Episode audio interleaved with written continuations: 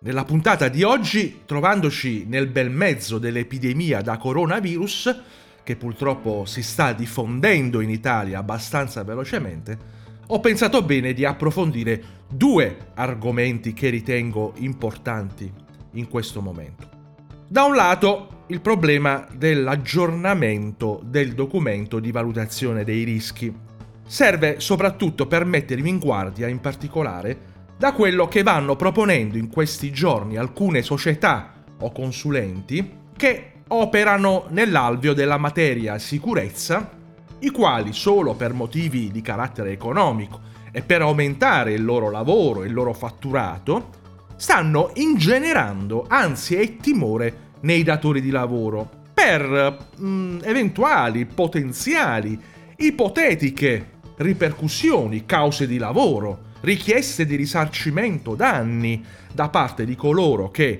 dovessero contrarre il virus, facendo leva soprattutto sul momento particolare di debolezza che i datori di lavoro, gli imprenditori ai tempi del coronavirus stanno vivendo. Un secondo argomento che ritengo importante, soprattutto in questo momento, è il problema della gestione da parte del datore di lavoro delle assenze dovute appunto al problema Covid-19.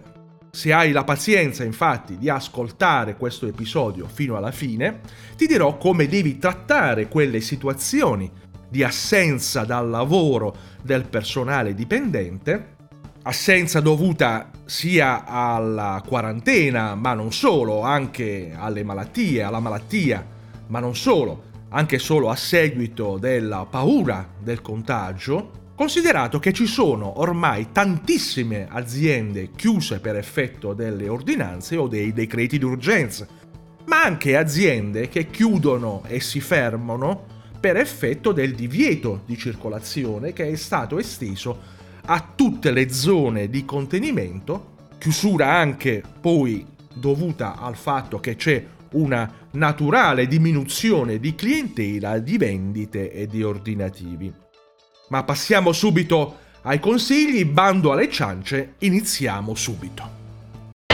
Laborcast. Laborcast. Novità, curiosità e approfondimento sul mondo del lavoro e dintorni, a cura di Gaetano Ficarella. E allora, come dicevo nell'introduzione all'episodio di oggi, voglio mettere in guardia i datori di lavoro e gli imprenditori riguardo a quanto vanno suggerendo ripetutamente alcuni operatori del settore sicurezza, della materia sicurezza, operatori un po' avventati e soprattutto volenterosi di far soldi, approfittando dell'onda Covid-19, coronavirus. In principio è stato il Ministero della Salute con la circolare numero 3190 dello scorso 3 febbraio a fornire chiarimenti sui comportamenti prescritti agli operatori che, per ragioni lavorative, dovessero venire a contatto con il pubblico. Indicazioni che, evidentemente, come chiarito al termine della circolare stessa, i datori di lavoro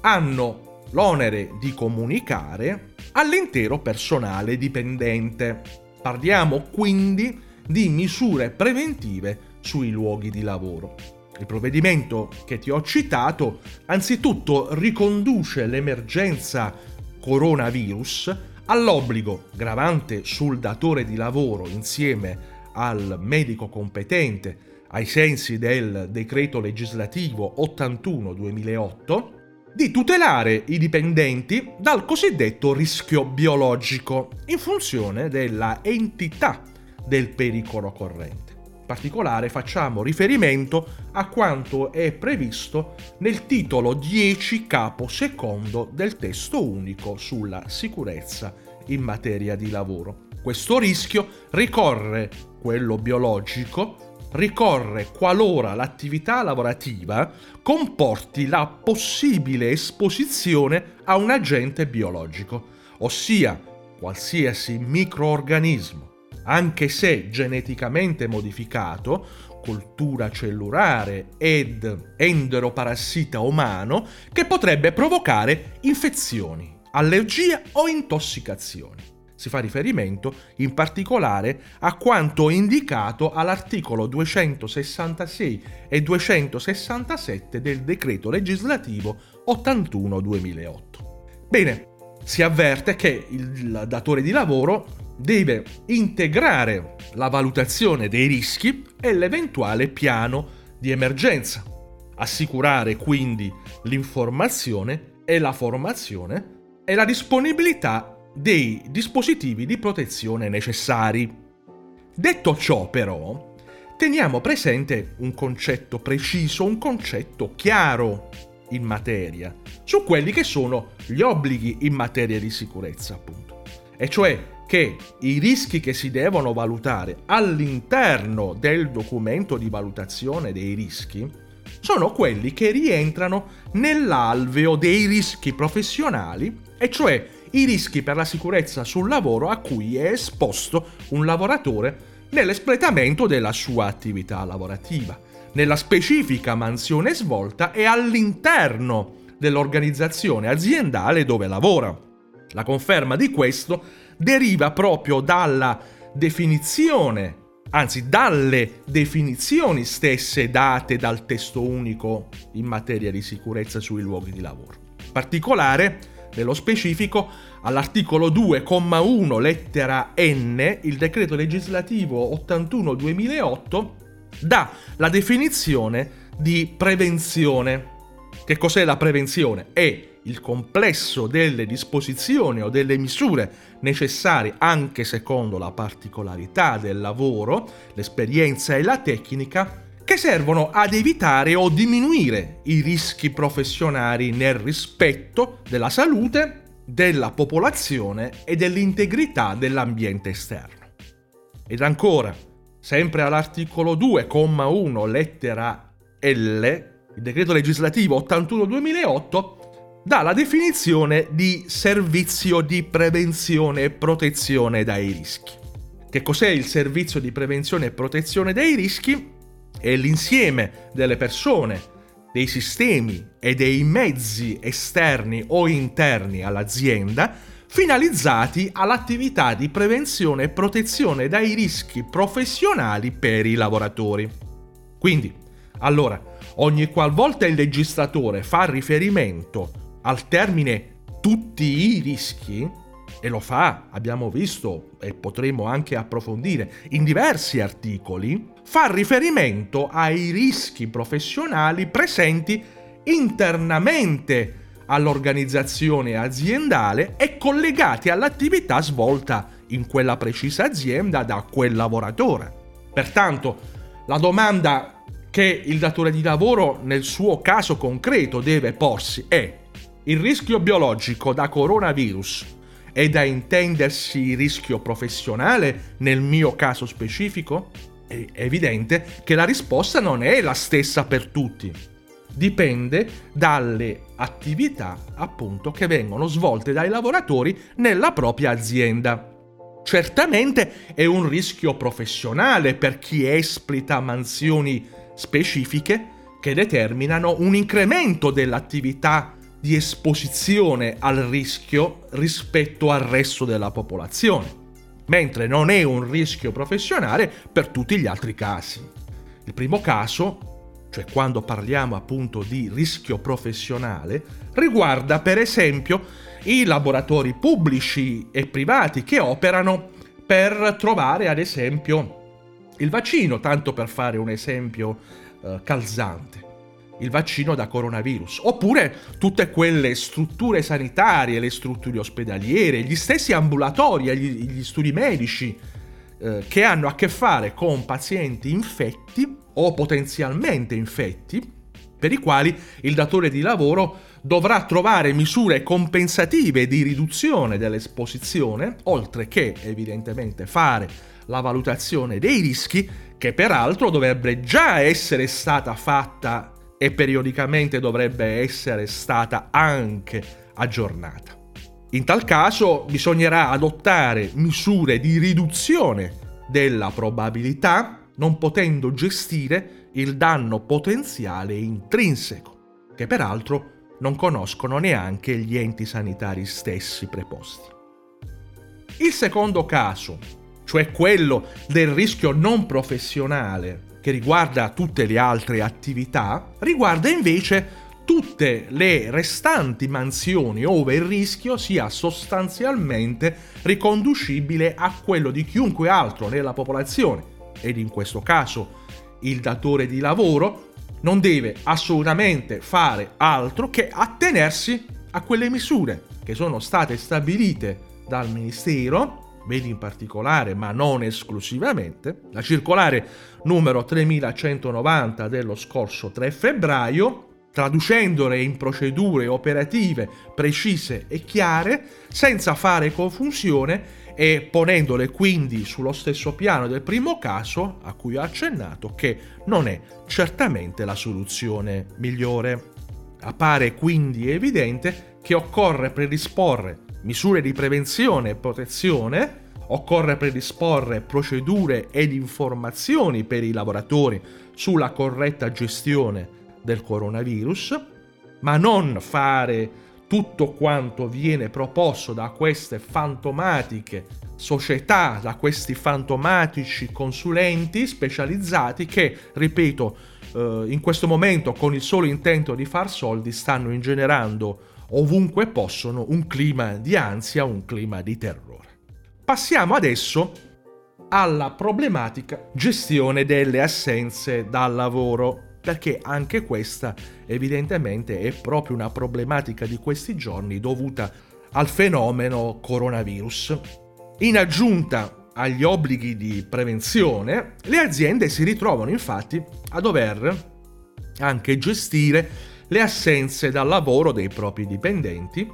a seguito di contagio da coronavirus. Ma non solo, anche assenze connesse all'adozione da parte del governo di quelle misure straordinarie per contrastarne la diffusione, quindi ad esempio divieto di allontanamento dalle aree focolaio e mh, mm, accesso nelle stesse aree, sospensione delle attività lavorative, chiusura degli uffici, eccetera, eccetera. A questo riguardo la Fondazione Studi dei Consulenti del Lavoro, in un approfondimento del 24 febbraio, ha um, fornito il suo orientamento per la gestione delle assenze in funzione della specifica motivazione che determina l'assenza sul posto di lavoro. Ed allora vediamo i casi specifici. Vediamo il caso della assenza dal lavoro per impossibilità di lasciare l'abitazione. Nell'ipotesi in cui, a seguito dell'ordinanza dell'autorità pubblica, il lavoratore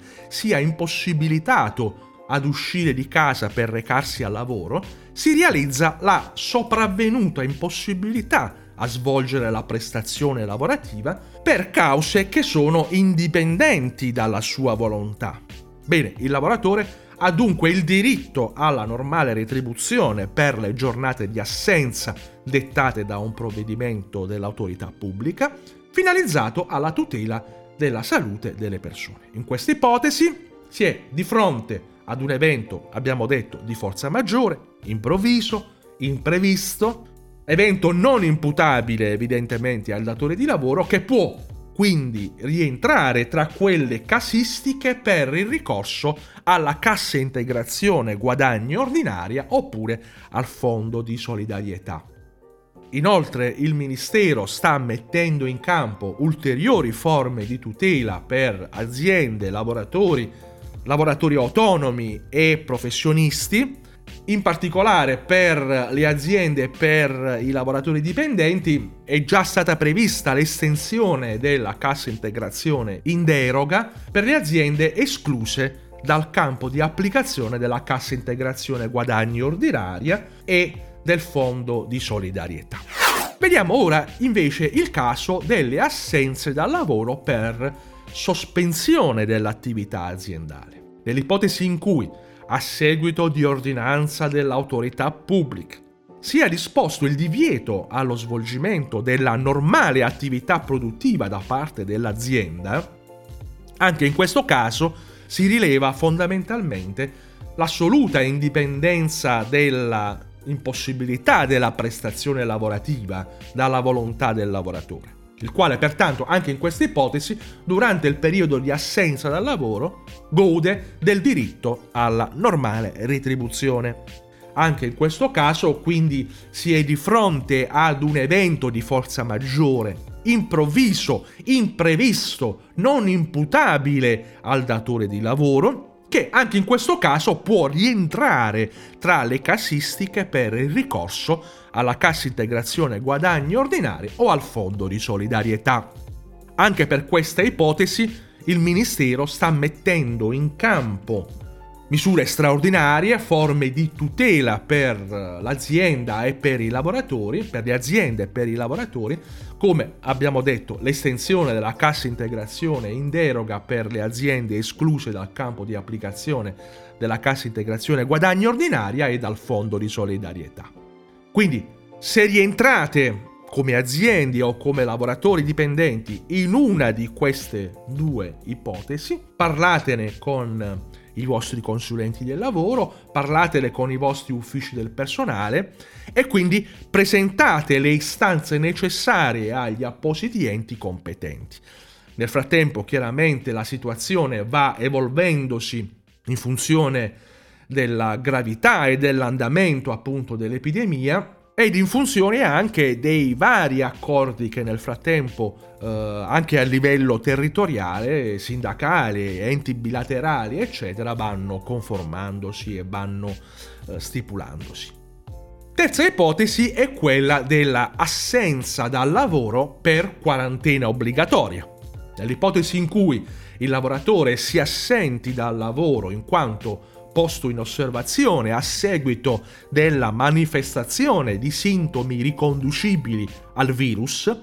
lo stesso deve considerarsi in malattia. Conseguentemente, la sua assenza deve essere trattata secondo le previsioni di legge, le previsioni contrattuali vigenti in materia, quindi ad esempio garanzia del posto di lavoro e diritto al trattamento economico.